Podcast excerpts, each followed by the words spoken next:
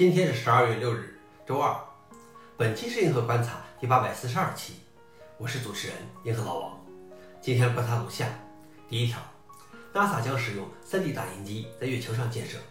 从地球向月球运送原材料是非常昂贵的，其费用将是天文数字。NASA 委托 3D 打印建筑公司 ICON 研发在月球表面建造基础设施，如着陆场、公路和住宅的 3D 打印机。该 3D 打印机将使用月球上存在的材料，如月尘和月球上的岩石。消息来源：Singularity Hub。老王点评：这才是大型 3D 打印机的重要用途。第二条是，Adobe 将销售 AI 生成的图片库。Adobe 认为，生成性 AI 将会在未来的内容创作中扮演重要角色。他不认为 AI 将会取代人类艺术家，而是作为一种补充。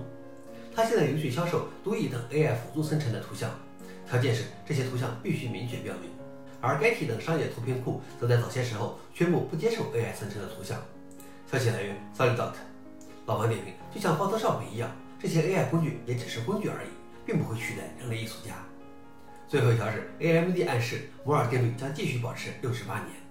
在过去，像 AMD 和英特尔这样的芯片制造商可以每十八到二十四个月将晶体管密度提高一倍，并保持在相同的成本范围内。AMD 的 CTO 在采访中说。创新总是能找到绕过障碍的方法。我们将有更高的密度、更低的功率，但它将花费更多。他们正在规划未来六到八年的晶体管技术，但会花费更多。消息来源：Register。老王点评：和以前一样，摩尔定律总是能找到解决方案。好了，以上就是今天的硬核观察。想了解视频的详情，请访问随附链接。谢谢大家，我们明天见。